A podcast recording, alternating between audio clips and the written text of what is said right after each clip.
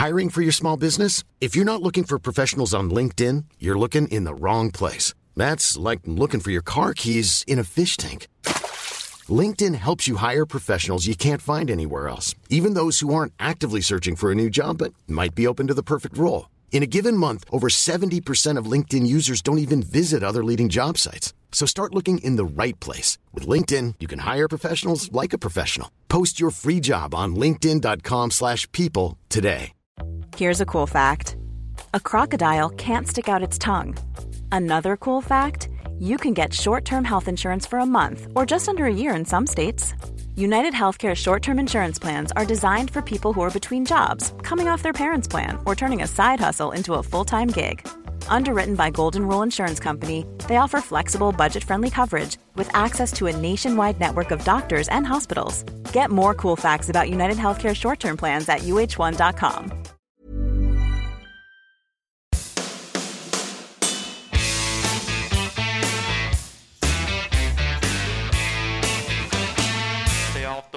the. Ja, da får jeg heldigvis på øret nå at alt er safe med det som skjedde på 14. eller på 17. på forrige hull, i hvert fall. Han er fine. Og den er for å vinne. Hero World uh, Challenge. Og den sitter! Og han vinner jammen meg! Viktor Hovland!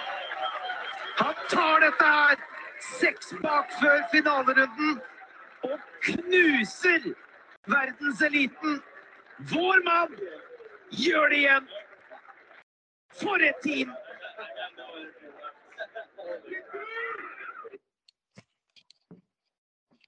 Ja, sånn uh, hørtes det altså ut uh, når Viktor Hovland tok uh, sin andre PGA-trosé på rad. Det, jeg kjenner bare for frysninger når jeg, uh, når jeg sier det. Henrik, har du, har du fått sove i natt? Jeg har sovet uh, Når jeg først sovna, så sov jeg veldig godt i natt. Men jeg ble jo sitte Det tok en stund. det, det gjorde det. Jeg ble jo sittende oppe litt uh, utover kvelden og måtte jo på en måte fordøye denne seieren også, får vi jo si nå. Det er, begynner jo å bli uh, en vane, det her. Så det tar litt tid før man er litt høyt oppe på en måte når man kommer hjem, men jeg så veldig godt. Ja, det er godt å høre. Det er som du sier, eh, å bli vant til å vinne eh, golfturneringer, Marius, det, det, gans, det, tilhører sjeldenhetene. Det må vi vel si. Vi har jo tidligere snakket mye om at golf er liksom en av de sportene i verden der, eh, der, det, der alle kan vinne. Ja. Og det å da gå ut og vinne to turneringer på rad, og nå spesielt den siste her med ja, 90% av verdens beste spillere i aksjon det er Ja, det er en floskel, men jeg vet, om, jeg vet, ikke om, jeg vet hvor stort det er. Nei, det er jo det evige spørsmålet. Å vinne en vanlig PGA-turnering er jo kjempevanskelig, som du sier. Da er det jo fort 100 par, ja, rett i underkant av 150 som kan vinne. Og så er det riktignok bare 20 spillere på start forrige, forrige uke, men 17 av de er vel inne topp 25 i verden, da. Så det blir jo ikke noe lettere å vinne en turnering med Selv om det er 20, så er det bare de 20 best i verden. Det jo, gjør det jo på en måte ikke noe særlig lett, det heller. Så nei, jeg begynner å bli litt sånn småtom for superrelativer med, med, med Viktor. Jeg syns eh, Jeg syns han gjør så mye riktig. Og han er så kald, han er så rolig, han har så kontroll. og det er stor, stor idrett og stor, stor idrettsprestasjon. Det er vel alle vi som er med her, er vel litt partiske med tanke på golf, da. Så det er kanskje vanskelig å sammenligne med så mye annet. Men uh, Nei, Det er vanvittig å følge med på. altså. Jeg fikk gåsehud bare av å høre på Henrik nå. Det, var, det bare gikk rett opp på pelsen. Så det, var, eh, så det er eh, utrolig stort å få lov å være vitne til. Ja, jeg vet ikke hvordan, eh, hva du tenker, Henrik. Altså, når vi starta dagen i går, så var han altså seks lag bak Colin Morikawa. Som kanskje har vært den mest stabile spilleren på turen i år. Det var vel som å tro på julenissen at, han, at vi i det hele tatt skulle kunne bli nervøse på siste dag? Ja, så det var jo Alt dreide seg om Morikawa i går, og egentlig også på lørdagen, når på en måte han begynte å stikke fra. Eh, det har vært snakk om Morikawa hele uka, at han har vært i så god form. Han vant jo nettopp i eh, Dubai, den avslutningsturneringen på europaturen der. Og denne praten om at vinner han denne uka her, så er han ny verdensener. Det, det var det alt det dreide seg om. Og når han går ut da, leder med fem slag over Brooks Kepka, som ikke er hvem som helst, og leder eh, med seks lag foran tre stykker, vel, eh, var det vel, inkludert vår mann. Og man må jo på en måte bygge det opp til at det kan være mulig. For å håpe at det skal bli noe spenning i det her. Men at, at det skulle skje, det tror man jo ikke. For at å hente inn seks slag, det skjer veldig sjelden. Og spesielt da, når det er Colin Morikawa som er mannen man skal hente inn. Og så greier han altså å slå med ti slag i går. Det er eh, Og det er, det er noe man, eh, man, skal liksom huske på at uh, det, det, er mulig, men det skjer jo veldig sjelden. Men altså, det var jo helt jeg fikk en melding fra, fra en seer i går som eh, kalte det, ikke kalte det for eh, Bahamas, men Bananas. For det var jo bananas på Bahamas i går. Det skjedde så mye rart. Vi fikk tre venstreslag i løpet av ti minutter hver. To ganger fra Patrick Reed på både nieren og tieren, og én gang fra Kepka på hull ni. Så det var helt eh, Det var crazy søndag. Ja, det var, det var, rett og slett crazy. Jeg vet ikke hva du tenkte, Marius, når Eh, når dobbeltboogie nummer én kommer fra Morikawa på hull fire, og så kommer fader meg nummer to på hull seks. Eh, og i, ja. samtidig som eh, Morikawa gjør to dobbeltboogie, så, så, begynner Victor på sin eh, streak og gjør tre strake birdies eh, fra hull seks til åtte. Og det er jo Ja, da går han altså fra å være seks bak til å være én bak, og da er det ikke Morikawa han er bak engang. Nei. Jeg sleit litt med å holde følge med hvem som uh, hang med opp i toppen her en periode. Det var liksom, starta jo Scotty Sheffield også starta vel med trippelboogie tidlig på runden. Eller, det jo. gjorde han òg. Ja, ja. ja altså, det, det visste jeg faktisk ikke. Plutselig så kom jo han bare ta helt av på sisten, han også. Så jeg, jeg syns det var så mange om beina. Og så kommer Sam Burns og spiller helt sjukt, og så driver han og har sånn Ja, så, så som, ja det er sånn som et klipp som gikk på repeat når man så han eh, sto og holdt på på 14, så det var som Henrik sa, det var helt eh, spinnvilt. Og så er det jo liksom eh, eh, Også det at han skal hente i Morikawa, da, men det er jo så mange spillere mellom. Eh, Viktor Victor og Morikawa også. Så det er flere andre mellom der som på en måte eh, også da skal ha en litt under par i dag for at det skal gå. Så det var jo tydeligvis hans tur. Men nei, det var Det er spinnvilt som er beste beskrivelsen. Det skjedde så mye rart. Altså. Så utrolig underholdende. Hvordan var det for deg i boksen, Henrik, eh, med tanke på å holde følge på det? Altså, du kan jo egentlig si at dag fire eksploderte fra hull seks, egentlig. Ja, ja. Og som uh, Marius sier, altså, plutselig sånn i løpet av uh, som, som, søndagen gikk, plutselig så dukka bare navnet til Scotty Scheffler opp på leaderboarden der. Mm. Og så tenkte jeg er du her òg, tenkte jeg liksom på en måte. Altså, hvor, hvor, kom det navnet fra? Det hadde jo ikke vært der på lenge. Så det skifta så utrolig mye oppi toppen her. Det hagla med birdier, og det hagla med dobbeltboogie, og det var altså så mye rart. Og, og, så kom jo denne stretchen av 14-15-16 der som uh, bare setter prikken over i-en uh, nesten, da, før uh, det dramaet på, på, tampen der i tillegg. Så det var en utrolig overraskende søndag, og at det skulle komme på en, en sånn turnering som på en måte vanligvis er ganske low-key. Eh, mm. og så ble det bare eh, vanvittig drama. Fordi det var så mye på spill her, eh, følte jeg. Altså Først dette med Morikawa, at han skulle bli verdensener, satte en sånn ekstra krydder på det. Mm. Og så var det så mange om beinet etter hvert, og det kunne svinge litt hit og dit. Og så tok eh, Viktor da ordentlig grep om det med denne vanvittige trioen av hull på radar 14, 15, 16. Ja, eh, du nevner det akkurat det, og da skal vi faktisk spille av et lite klipp fra eh, starten på denne sinnssyke rekka på hull 14. Eh, dette klippet her begynner altså når Viktor står i bunkeren og har slått ut på det par fire-hullet som han hadde gjort eagle på tre, to av tre dager før gårsdagen. og ja, så ble det en til i går.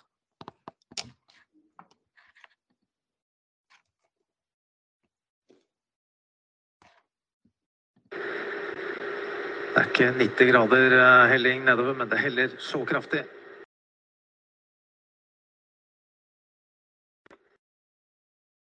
Stopp. Gå i, da.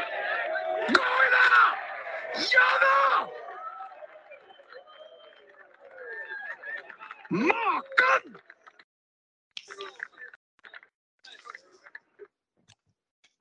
Ja.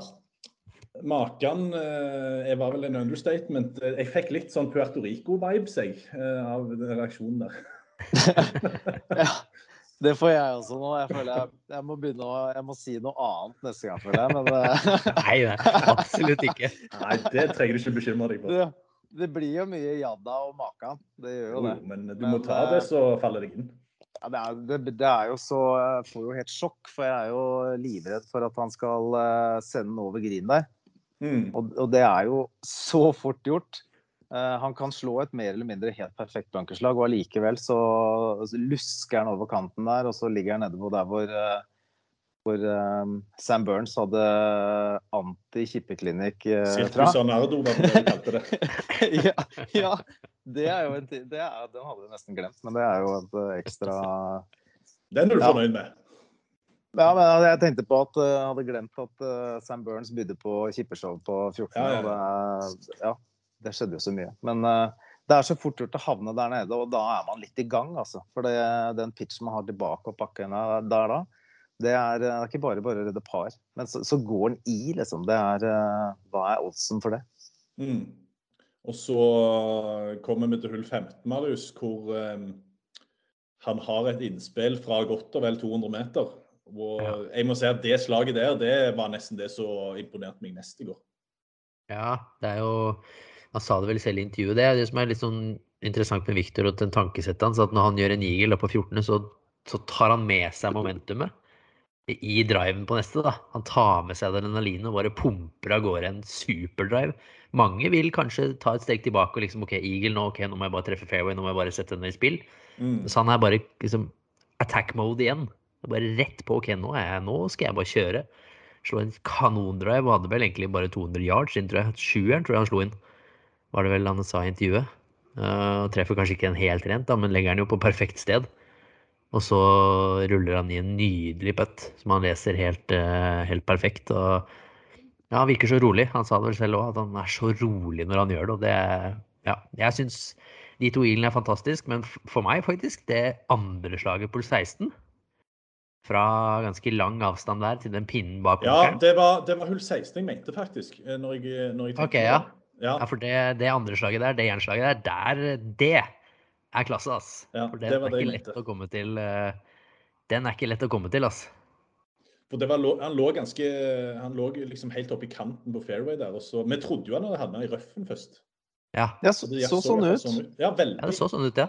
Ja, Det men. Han hadde jo eh, ganske langt inn. Og Det- Det må jo ha vært fort et femjern inn, liksom. jeg tror fort det var det, altså. Mm. Og så gi, gi litt vind, og med det situasjonen han var i tillegg, og slår altså altså, Ja. Ja, ja. Det slaget der er eh, Det, er, det var eh, turneringsverten verdig. Ja. Det er sånne, sånne slag han, han drar fram når, når, du, når du, står på som mest, liksom. Så det Ja, det var, det var imponerende. Ja, og så kommer vi så kommer vi til hull 17 med tre slags ledelse. Eh, Det er to hull igjen, Henrik. Og så klarer han å komme seg akkurat opp på green på utslaget. Men så, så kommer det en liten sånn eh, brain freeze. han, lå, ved- han lå akkurat på utsiden, da, uten at det spiller noen spesiell, spesiell rolle. Men altså Jeg trodde du skulle si brain fart.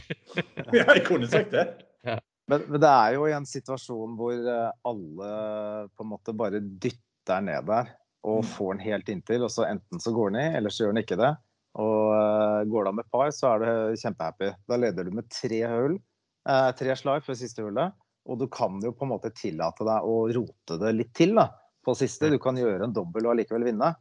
Men når, når han da gjør en boogie, må kjempe litt for boogien til og med, Ja. så har han ikke råd til å gjøre noe feil, for en uh, dobbeltboogie kommer ganske fort på 18 der. Så ja, jeg skulle gjerne sett at han uh, hadde et litt sånn passiv uh, gir også, men han har jo ikke det, vet du. Han, uh, Såpass har man lært oss å kjenne. ja, ja, ja. Og det er, jo, det er jo det som både er utrolig Hva skal man si? Altså fascinerende med hele fyren. Men det er slitsomt å, å se på. Er Jeg liksom, misunner deg ikke i bua der, altså. Hver gang han drar frem, om det er driver på 17. der på i Mayakoba, eller hva det er. Eh, Ja, ja. Eller, ja, 16 var kanskje. han skal ha for at han på en måte Ja, han, han gir jo så gass, da. Mm. Også det som eh, skjedde også på hull 12 der, par trehjulet, hvor han misser green litt til høyre. Og eh, Morikawa misset eh, rett etter han bare litt mer til høyre og valgte å rulle ballen opp med en uh, type en femmersbunn eller noe sånt. Og jeg, jeg hadde jo gjerne sett at, nei, at eh, Victor da valgte putteren, og så rulla han opp der og hadde worst case fått den inntil en 1,5 meter. da. Men så Mm. velger han på en måte det som er riktig slag, og som på en måte sånn det skal spilles, hvis du skjønner hva jeg mener. Men eh, jeg skulle gjerne sett at han kanskje kunne ta et litt smartere valg her og der, bare sånn for å komme seg av gårde med, med et par, da, for å si det sånn. Ja, for det var, det var Det hull tolv vi snakket om sånn- nå. Ja, for det, det blir jo egentlig det han gjør på siste hullet. Der gjør han det smarte Det var det jeg skulle si. Ja, eller det, liksom- han, han pitcher jo opp der òg. Ja, men det, Ja, der du, du ville at han skulle putte, du, Henrik? Jeg hadde ikke hatt noe mot å se han med putteren eh, i hånda der, nei. Nei, det er sant. Jeg, men jeg tenkte, det- Der så det ut som han bare tenkte ok, den skal bare fem meter forbi. Eller den skal bare liksom opp på green, og så jeg vet at jeg har to putter. Ja. han, Ja, treffer han- litt sånn, han treffer den litt sånn halvveis, den pitchen her. Han er ikke Ja. veldig mange millimeter unna at den fester seg litt i Bermudaen, den ja. eh, leading edgen her, og så blir den kort green. Nei, det er vel ikke akkurat den delen han skal uh, er sånn Men det er- absolutt høyest selvtillit på heller. Men det er, det er betryggende at han ikke tenker eh, som, som meg, tenker jeg. For, for, ja, men det er jo det. Han tenker jo ikke som meg eller folk flest. Han tenker som en, eh, en superstjerne og spiller deretter. Så det Det var er det. eh, Det var vel det han sa etter det slaget på når han gikk på green på lørdag i Mayakobar, at det handlet ikke for han om hva som på en måte var det riktige spillet ifølge alle andre, da. Det var liksom for han hva er det riktige slaget. Mm. Altså var det sånn ok, for meg så er det riktig slaget her å slå en driver fordi jeg har riktig avstand. Det er en god pinneplassering for meg. Det passer ballflighten min. Hadde han hatt en i Mayakoba der hatt en sånn mellomavstand mellom drive og trehud, så kunne man fort hende at han hadde trukket den tilbake, ikke sant? Ja. Så det er jo det som eh, Det kan si at det er et steg frem, da vi kanskje i det forholdet mellom Shea og han, at de oftere klarer å finne den riktige løsningen. For i begynnelsen så husker så var det jo noen ganger vi klødde oss litt i huet. Ja, det er, det er på en måte eh, Jeg skal bare dra frem et sånt kjapt eksempel om, eh, som jeg hørte fra Tiger Woods. Um, hvordan han tenkte på tolleren på Augusta. Jeg husker ikke hvilket år det var, men han hadde slått i vannet i hvert fall. Og han valgte da å droppe helt så nære som vannet som mulig. Og det er jo verdens ekleste slag du får da. Det er som er 25 meter over vannet der. Mens det er jo litt mer behagelig å ha et litt lengre slag og kunne sette litt spinn på han. Men det er akkurat det som, det som han sa da, det er det som Viktor sier. Det er det som var det korrekte slaget og det korrekte valget der og da. Og da tar han det, og så får han bare leve med konsekvensene av det etterpå. Ja. Og det, Det er jo det det. er det er, det er det som. Nei, og det er det som på en måte Det, det, det er sånne ting da, som skiller de som skiller seg ut eh, blant de veldig gode og de litt mindre gode. Det er sånne ting. Mm. Og så, når han hadde pitcha, eller slått seg opp da på, på fem meter, eh, Henrik, så kom det eh, noen bilder på skjermen der fra hull 14. Ja, ja, ja. Eh, Jeg skal ta og spille av det klippet jeg, når de Ja, eller fra, fra, fra 17. var det. Fra 17. var det selvfølgelig. Ja. Eh, Jeg kan ta og spille av litt av det klippet, for da, da var det ikke bare du som begynte å kaldsvette.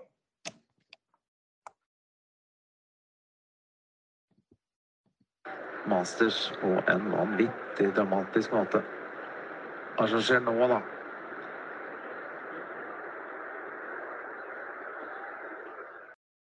Ja, det de driver med nå, det trenger vi i hvert fall ikke. Er det, det er spørsmål nå da, om han har eh, børstet bort sand her, og hvis det Og hvis dette sandet her er på fårgrin og ikke på grin, så er det straffeslag i gi meg noe eh, opplegg snart her. Altså, jeg orker ikke det her. Ja, hvis det skal bli noe straffeslag uh, i tillegg. Ja, som om de, dramatikken ikke var på, på, topp, så kom dette her i tillegg. Og da, og da visste jeg ikke hvor jeg skulle gjøre meg personlig, det må jeg bare si. Nei, det var fælt uh, å få den sånn helt på tampen her. Og det var uklart å se. Jeg, jeg, husker når han gjorde det, så bare tenkte jeg på det. Fordi jeg, jeg har gjort det selv en gang i, ja, i, i, turnering. Og børsta bort fra, fra, fra Forgren, og da fikk jeg selvfølgelig straffeslag. Det, det bare lå i underbevisstheten. Jeg tenkte, at, jeg tenkte ikke mer over det. Og så når vi fikk se bildene, så syntes jeg det var vanskelig å se om det var noe Forgren der, eller om det bare var Green og så fairway. Men det er jo mm. det det var, da, heldigvis. Så, men det var eh, Ja. Det var, det var, det var prikken over i-en på bare den sånn uh, utrolig kaotisk uh, søndag hvor utrolig mye skjedde. Ja. Å få den i fleisen sånn på tampen. Tenk å, tenk, tenk å tro, tro, du har vunnet turneringen der, så får du beskjed om at nei, du har fått et straffeslag du på 17, så nå blir det omspill. Ja, eller grattis med andreplassen. Uh, liksom. Synd det. Det var kaos. Ja, den er fin. Står Schäfler der og slår Salto. Nei, heldigvis. Um, men um, vi har ikke snakket om det som egentlig ble den største snakkisen på U18. Det var jo det som skjedde før Viktor skulle slå inn uh, innspillet. Uh, da var det en uh, viss mann ved navn Patrick Reed som hadde slått ut i holdt på å si, deserten da, til høyre. og Eh, kan, det er vel ingen underdrivelse å si at Patrick tok seg god tid. Eh, og hadde vel ikke sånn voldsom respekt for han eh, for lederen som skulle slå inn eh, eh, rett etter han. Eller det burde vel kanskje vært før han. Ja, altså Uansett om det var, hadde vært Patrick Reed eller uh, Taylor Gooch eller hvem som helst, altså, så jeg var litt uh, forbanna der, rett og slett. Altså, det, var, uh, det er ikke så vanskelig å si at Hey, Victor, if you're ready, go ahead and hit. This is gonna take a while. Det er ikke veldig vanskelig å si det. Men han bare drøyde og drøyde og drøyde. Og det er jo Jeg har ikke noe imot Patrick Reed, men han havner litt opp i sånne ting hvor han gjør ting som vanlige folk på en måte ikke hadde gjort. da. Jeg vil si mm. de aller fleste der ute, om ikke alle, hadde tenkt hvordan dette må være for Viktor, som leder med to slag, står der borte fairway og er helt klar til å slå. Og det må jo han få med seg. Eller i hvert fall tenke på. Og da må jo han tenke at OK, det her kommer til å drøye litt. Grann. Si noe fra til Viktor, da. At, uh, at bare slå. Og så, uh, og så, kan du gjøre deg ferdig med dommeren eller droppe eller hva du vil. Gjøre det etter Viktor har slått. Så stusse stusser litt på det. Heldigvis så gikk det greit, men Heldigvis så leder han med to. Ja, men hvor ofte er det Viktor slår et sånt slag da, som han slår på 18. av der? Det er bare fordi han blir stående der i fem minutter og tenke alle mulige slags scenarioer i hodet mm. sitt. Altså, det er ikke noen positive tanker som går gjennom det hodet der. Det er bare ja, men det, det spinner bare liksom Ikke gjør det, ikke gjør det. Hva skjer, hva skjer? Det er altså så mye konsekvenstanker da, som, som går uh, og spinner. Og, og, på en måte greier ikke å være helt committed til det slaget. Så heldigvis gikk det greit. Men jeg, jeg syns det er pussig at det oppstår en sånn greie. Og så er det synd, syns jeg, at det er Reed også som er i en sånn situasjon nok en gang. Da. Ja, eh, Det er jo ikke første gang eh, norsk, det norske golfsamfunnet har eh, ytra sine meninger mot Patrick Reed, Marius. Vi hadde jo en incident på Farmers Insurance i januar òg, hvor den gangen var det Reed som vant, men der òg var det jo noe voldsomt. Det var jo enda verre, da, selvfølgelig. Men det er jo kanskje ikke tilfeldig at det er han som havner i disse situasjonene. Jeg så flere amerikanske golfjournalister òg var ute og sa at not again, egentlig. Han har jo den eh, egen evne til å klare å havne i disse situasjonene. Det er det som er litt synd, for det tar liksom mye bort fra den som vi har snakket om før. Eh, vi har snakket mye om det før, at det tar litt mye bort fra liksom den golfspilleren Patrick Reed er, og det er det som er litt synd. da. At han klarer å havne opp i disse situasjonene som Ja. Han, kan- og så har han jo litt altså han har litt mindre å gå på enn de andre spillerne når det gjelder disse situasjonene. I og med at han har bygd seg opp en god del over de siste par årene nå. Så, men ja, det, det er som Henrik sier, det er du til stede da og, og er en uh, Hva skal man si? Uh, Oppegående fyr, kanskje? Oppegående fyr, ja, ikke sant. Så, så, så ja, men da, da, da sier du OK, Victor, I'm waiting for the referee, go ahead. Og så gir Caddien beskjed til publikum rundt bare OK, Victor's going first, please stand still. Det er jo er vel kanskje en normal prosedyre der. Så Jeg føler det, det ligger så utrolig i ryggmargen på, på alle golfere, da. Etter hvert. Ja. Spesielt når man uh, har, har gjort det her hele livet og man har spilt uh, profesjonelt. Altså, det er en sånn uh, Det er en sånn sport hvor du tar så veldig hensyn til de rundt deg, konkurrenter, og man, man ønsker på en måte å, å behandle de på akkurat samme måte som uh, man ønsker å bli behandla sjøl. Og Ja. det er så utrolig utprega i, i vår sport. Og så, Mm. det er nettopp derfor at man på en måte uh, blir så oppjaga, sånn som jeg ble i går, da, over at uh, Reed kan gjøre sånne ting. Det, det, det virker kanskje ikke som en sånn big deal for, eh, for eh, de som ikke spiller så mye golf. Men Mm. når man har vært så veldig inni det der, altså, så, er det er litt sånn oppsiktsvekkende oppførsel. Da, at man eh, ja, hele tiden havner i sånne situasjoner som, som den vi hadde på 18 i går. Da.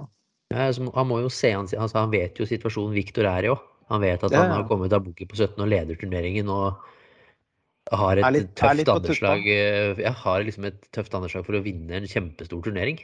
Eh, det vet jo selvfølgelig Patrick Reed. Ja, Og det- er da det er jo gjør det enda litt verre. Her ligger de to, er det Speed og Stensson som slo fra feil tidssted, så kan du le, på, le av det etterkant, ikke sant? Men uh, du ler ikke så av det hvis du er og kjemper om seieren, og det, det burde også Reed være mye mer klar over. Og så Ja, ja. det ut som han slang ut en Jeg vet ikke om han slang ut en unnskyldning på grinen men det så ut som han kanskje sa et eller annet. Uh, vi får håpe håpe det, at han kanskje sa sånn 'sorry for that' eller et eller annet, men det er det kanskje ikke helt hans stil. Men, eh, men Men altså, eh, hadde, det, hadde det stått mellom Patrick Reed og Victor her, og at de hadde vært Ja, likt, likt før siste hullet, da hadde det vært eh, Da er det Men altså, da er det helt fett. Da er det Ja, greit. Nei, men, Men det er, eh, han, var to, han, han var to bak. Han var på en måte ikke i, eh, i samtalen om å kunne vinne der. Det var uh, Scheffler som var i klubbhuset på 1700. Uh, Reed var da 16, og eh, Ja. så var det Victor på, på 19. Så det Ja. var eh, Victor hadde alt å tape, på en måte. Hadde han eh, bare gjort eh, par eller boogie, så, så vinner han. Så ja, ja. Det var, det var eh, en liten, nok en liten eh, incident, men eh, det ordna seg heldigvis. Ja, det blir vel neppe den siste heller. Jeg tipper, jeg tipper Reed hadde litt dårlig samvittighet etter det blikket som Shay Knight ga han på, fra fairway der. For det var Hvis blikk kunne drepe, husker jeg jeg tenkte når jeg så det. og Jeg sendte jo melding, sendte jo melding til Skei etter serien i går. Nei, I love the stare you gave Reed on 18, sa jeg bare da lo han. Han var, han var i vår båt. Men um, jeg tok jeg tok jo faktisk, jeg måtte spørre Victor om Det var litt sånn dumt på pressekonferansen i går, for det, lyden eh, var så dårlig at vi måtte skrive inn spørsmålene eh, og få amerikanere til å spørre. Men eh, jeg fikk noen reaksjon på Victor når jeg spurte om dette med Patrick Reed og den situasjonen, så vi kan jo høre hva, hvordan han reagerte på det.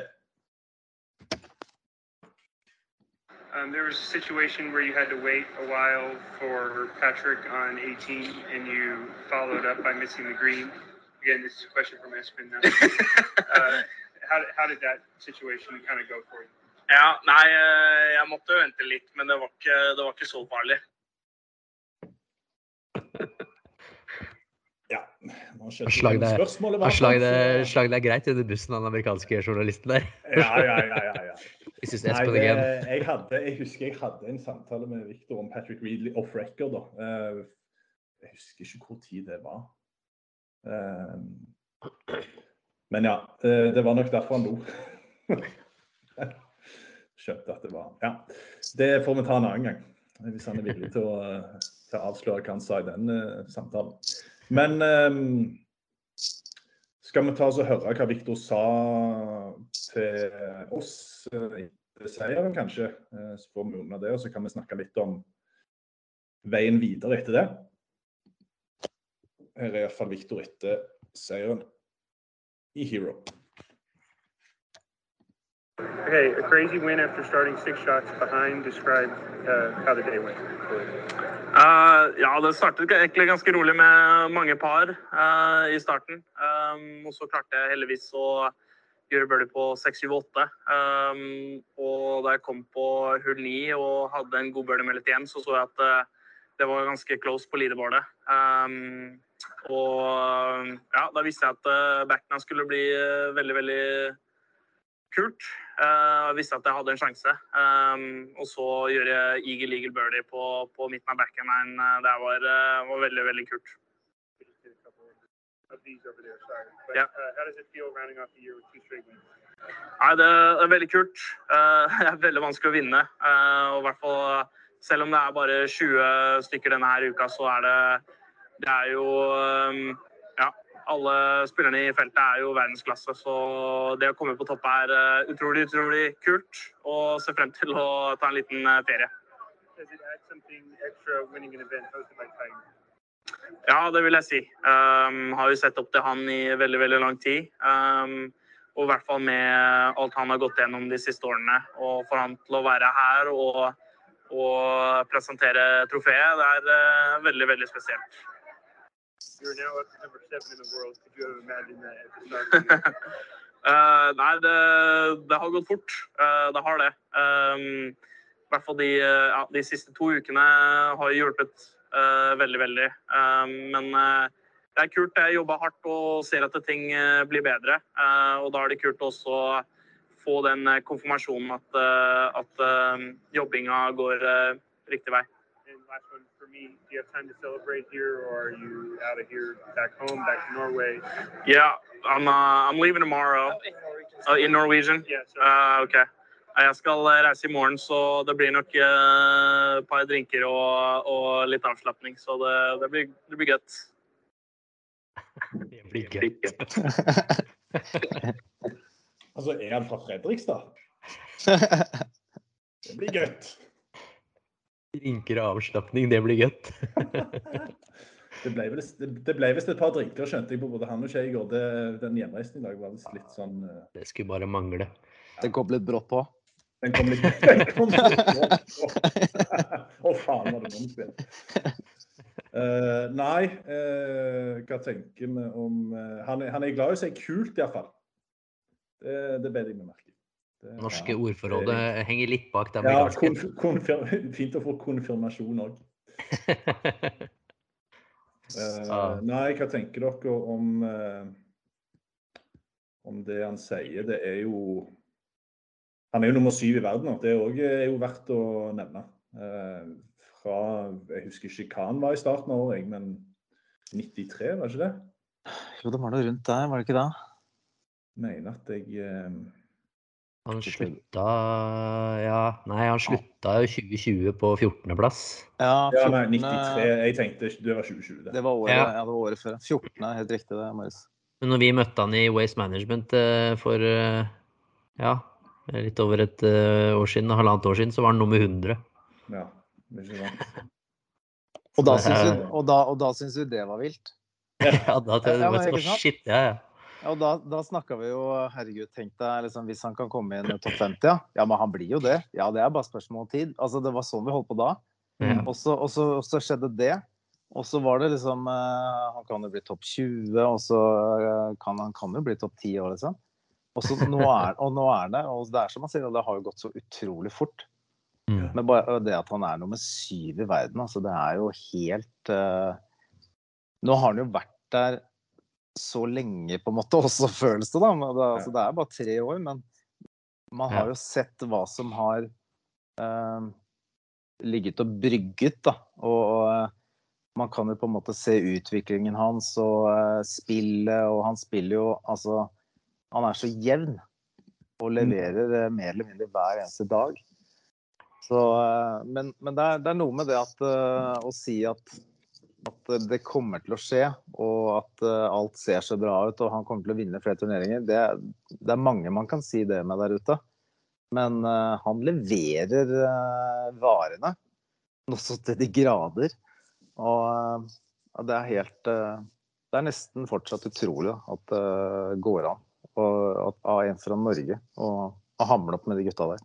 Han er jo liksom, eh, Hvis vi leser på verdensrankingen, så er det faktisk det er bare Morikawa og Ram som har plukka flere poeng i hele, hele 2021. Altså. Det, og, det er, og da har han spilt flest turneringer eh, Nei, det, var, det ble jo litt annerledes, da. Men han har plukka Han har plukka mer poeng enn altså Over dobbelt så mye poeng som DJ, for eksempel, ikke sant?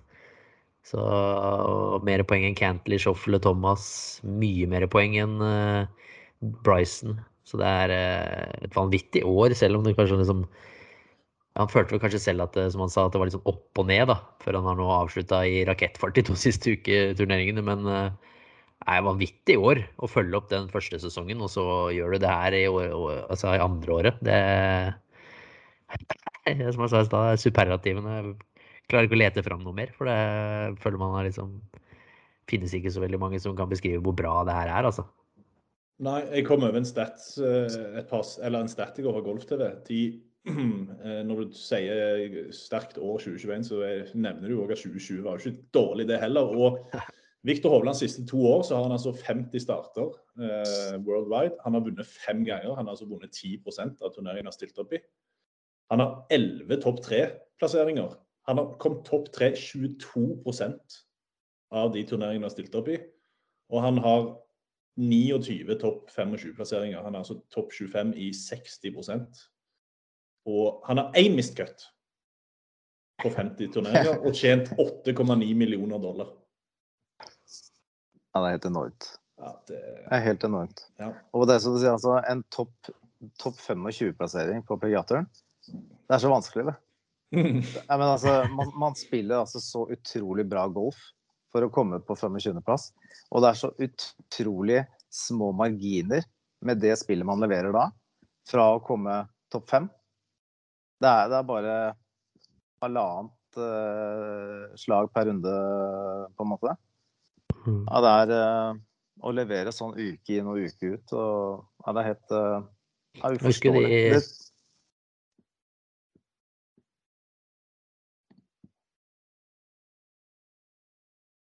Ja. Hva skjedde? Jeg vet ikke om Henrik datt ut. Nei, du Nei, nei. Jeg bare oh, ja. stoppa når, Å, ja. når du sa du huska, huska ja. meg. Oh, ja, nei, jeg skulle Har, du, si har, har du glemt det skulle- allerede? Nei, nei. Jeg, husker, jeg, jeg tenkte på, når du, når du sa det du sa nå, så tenkte jeg på det der, når han kom ut og de første turneringene han spilte som proff. eh, hvor han ble sånn Han fikk, han fikk jo på rad der et par 13.-plasser, sånn 13, 13, 15 rundt der. Mm. Og likevel så gikk han sånn 15 under, 15 under, 14 under eh, i alle turneringene. Så Det bare underbygger jo det Henrik sier, da, hvor vanskelig det er å bry altså. Og, og han går liksom 44 under par på tre turneringer og er ikke topp 10 i én en eneste en av de. Mm. Og det underbygger jo det Henrik sier, hvor faktisk hvor vanskelig og hvor bra, bra det er å, å være. det sier bare hvor jævlig lette baner på PGA-turene. Jeg er helt enig. Det er så, det er så lett. Vet du. Ja, det var det det var. Stemmer det. Ja, det, var, det var faktisk en annen fin, fin stat der òg. Viktor Hovland har altså 62 starter som profesjonell, og han har vunnet fem ganger og mista fem cutter.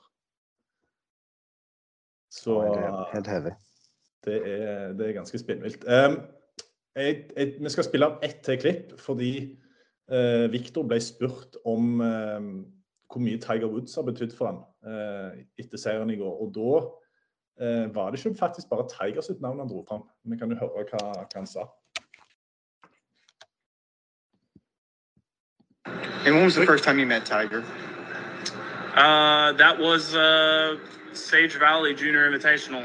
Um, I, not that I had a conversation with him, but at least you know I got to just shake his hand on the first tee when we played uh, that junior event there. So that's How old uh, were you then?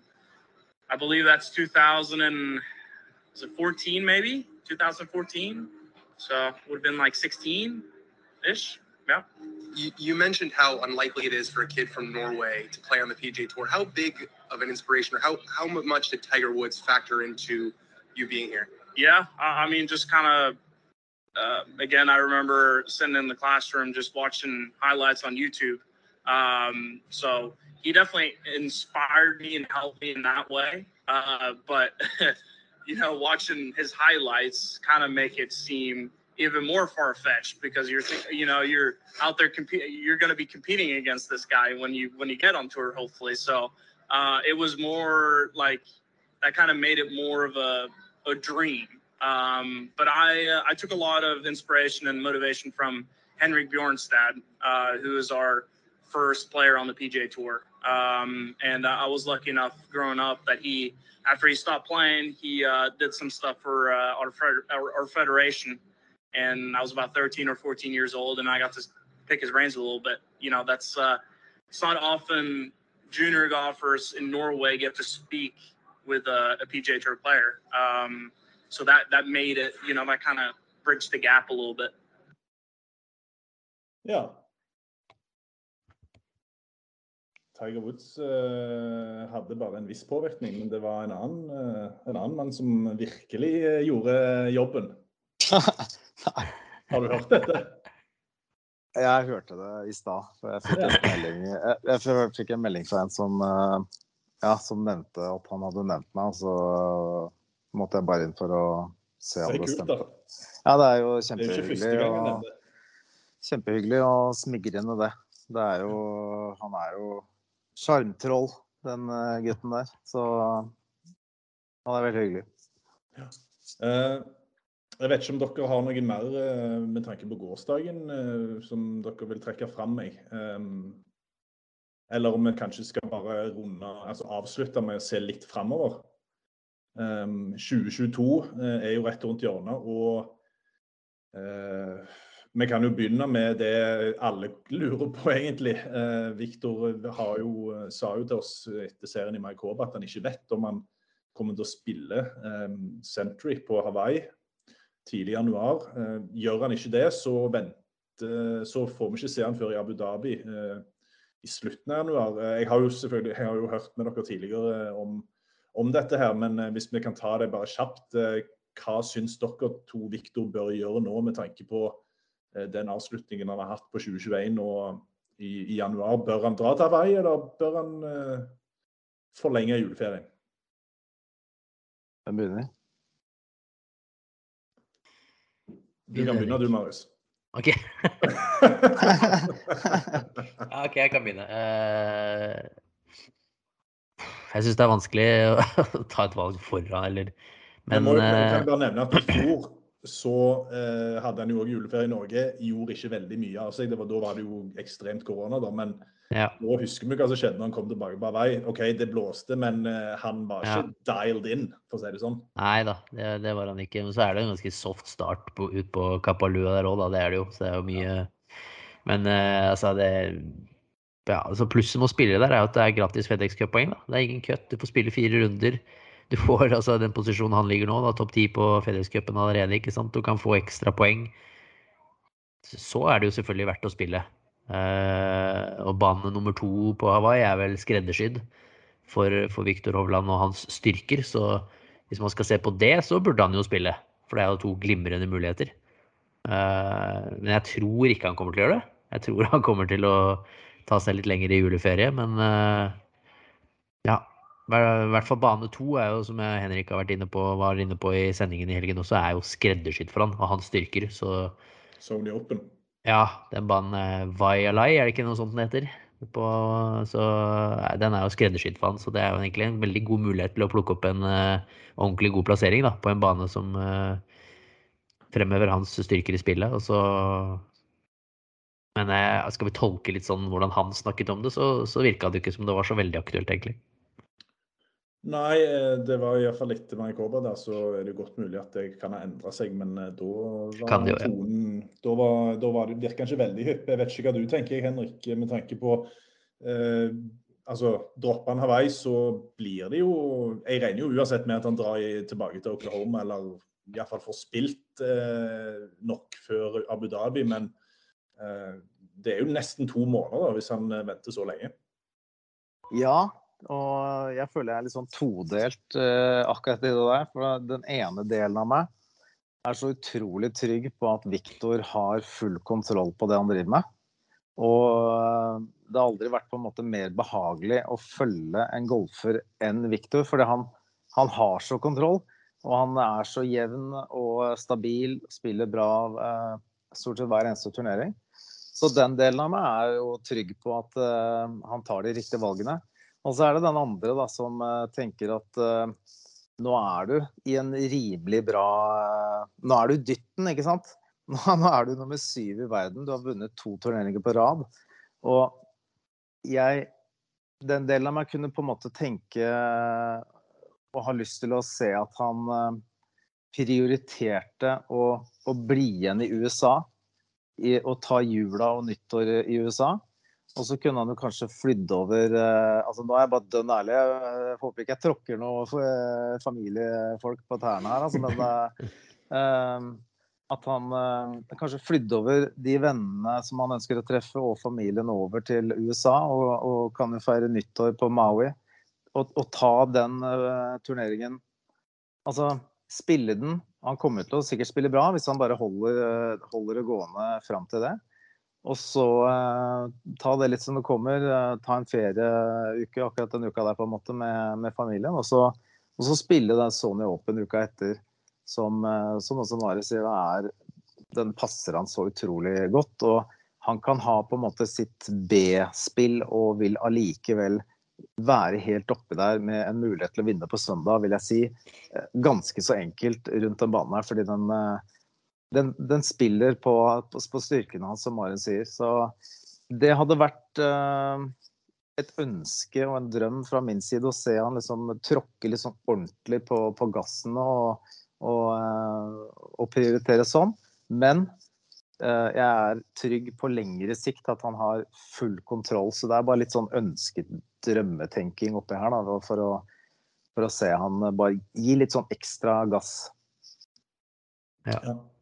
Da, da, da sitter jeg igjen med at begge, begge ser egentlig at han stiller i Hawaii, og så er det ikke krise om han ikke gjør det, men eh, eh, Nei, Det har jo vist eh, det siste som han hadde to uker fri før Mayakoba og tre uker fri før Hero nå og vant begge, så han bruker tydeligvis disse friukene godt til Ja. å både lade batteriene, men også hvor trene. godt du kan bruke det i Norge, da. Men det, Ja, det er begrensa. Det er begrensa. Men nei, jeg er vel enig føler at vi er ganske enige der med Henrik. At, eh, han ønsker kanskje at han skal liksom ta en sånn ferie warm-up-uke på første uka der, og så trøkke til eh, fra Sony Open. Eh, så kan det vel kanskje se ut som at han lener litt mot andre, ut ifra hvordan tonen på det han har sagt selv har vært, da. Men det kan endre seg. Det kan endre seg. Det som er sikkert, er jo i hvert fall at ja, vi, har, vi, vi er bortskjemte. Og om vi ikke stiller på Hawaii, så, så Ja, ja. legger vi oss ikke ned og griner nå. Fordi eh, det kommer, det kommer mye bra i 2022. og ja. Eh, Vi har, vi, har kommet, vi har kommet dit, ja, rett og slett. At vi, eh, vi begynner sånn å lete etter veier på hvordan han skal komme seg eh, kjappest mulig oppover verdensrankingen mot Ja, ja, ja. verdensener. Ja. Ja, ja, ja. Det er der vi er. Det er der vi er. Nei, men eh, skal vi si at det, det var det, da? Eh, Det er jo Det er vel én turnering igjen av 2021, holdt på å si året 2021, og det er vel denne QB-shootout um, som varer fra fredag til søndag, er ikke det riktig? Jo, det stemmer bra. det. Er vel kanskje to. Eh, Det avhenger vel kanskje litt om det Ja. blir eh, repeat på Tiger Woods og Charlie ja, hadde- Woods, da. I denne. PNC Championship. Jeg, tror, Så jeg føler jeg skal mye til for at han ikke stiller opp, sånn som han står og banker baller. Altså, han har grinda så mye han denne uka her. Altså, jeg kjøper ikke den, eh, den storyen hans når han sitter i studio der og, og prater seg sjæl ned og bare Nei, vi får se. Og det, er, det, det er lenge til jeg kommer til å spille her ute. Og eh, altså Han har en plan, tror jeg. Altså, altså hvis, hvis han hadde tatt så enkelt på det at han ikke eh, visste helt om han kom til å spille igjen og sånn, altså, da tar du ikke med deg køllene til eh, Bahamas. Men han har stått der liksom hver dag og grinda. Stiller opp på søndag Ja. i sort og rødt, liksom. Altså, han gjorde det. Det er jo helt vilt, da. Ja. Nei, jeg jeg er ganske sikker på at vi kommer til å se han sammen med, sammen med lillegutt eh, til en liten førjulsunderholdning der. Det tror jeg. altså. I hvert fall når Thomas eh, og Justin Thomas og faren har sagt at de skal være med også. Det tror jeg er jo en ekstra I og med at de er så nære, så Så er vel det også noe som teller inn for at de skal bli med der. Det er nesten helt Det er ganske overbevist om at de kommer til å dukke opp der. Ja, det har vært kult, det. Ja, I hvert fall når du så hvor gøy de hadde det i fjor, da, hvor, hvor, liksom, hvor kult eh, det var for begge to, både lillegutt og store katten. Så de hadde jo ordentlig, ordentlig, ordentlig moro. Det... Ikke bare de som hadde det gøy. Det var gutt, Henrik og Per. De, de koste seg nå, de òg. Altså, han Charlie Woods han uh, dukka jo opp uh, som troll i eske, liksom. Altså, det var jo, han var jo helt outstanding. Og jeg har sett noen svinger av han uh, på nettet fra det siste, og den svingen hans nå, altså, den er tight, altså. Og den er så bra. Og det er helt latterlig å se på. Så ja, han er en spennende spiller. Jeg kommer aldri til å glemme når han bare driver, og så så han på faren at vi tar denne, og så bare plukker han opp peggen og går. To tommel opp hele tiden til uh, Tiger som står 100 meter lenger bak, liksom. Gidder ikke å se på ballen lande engang. Akkurat, truff, akkurat truffet ballen og bare snur seg til Tiger. Tommel opp til tidenes beste golfspilling som snur deg. Bare, du kan bare drite i å slå det. Ja, ja. Bare dropp det, fatter'n. Han er midt. Nei, det, det, hadde vært nydelig avslutning på, på, året. Vi har jo allerede fått en nydelig avslutning, så uh, det er jo en vinn-vinn sånn sett. Ja. Men uh, nei, eh, Viktor Hovland han uh, når nye, stadig nye høyder, og hvem vet hva 2022 kan by på. jeg tør ikke å jeg tør ikke avsløre mine uh, å si, nesten forventninger ennå, men det, det, kan jo, det kan jo bli det helt store. Ja, det kan det. Absolutt. Ble, neste er jo å liksom komme seg opp og være med og kjempe i major-turneringene, som blir Det blir jo litt neste steg for han, da. Ja. Så det, det, gleder jeg meg til å se. På, gleder meg til å allerede til uh, augusta i april og forhåpentligvis se han være med og kjempe der. Ja. Nei, det ble rått. Uh, nå, fikk jeg, nå fikk jeg melding av han. Gjorde du det? Vi kan avslutte med det, da.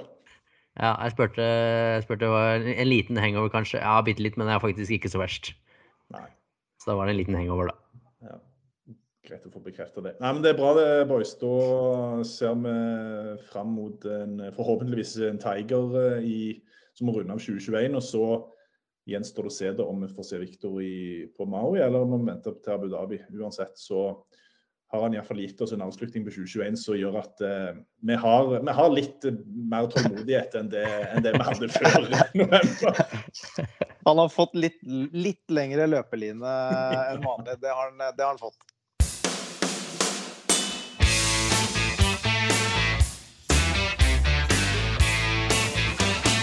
Stay off the weed.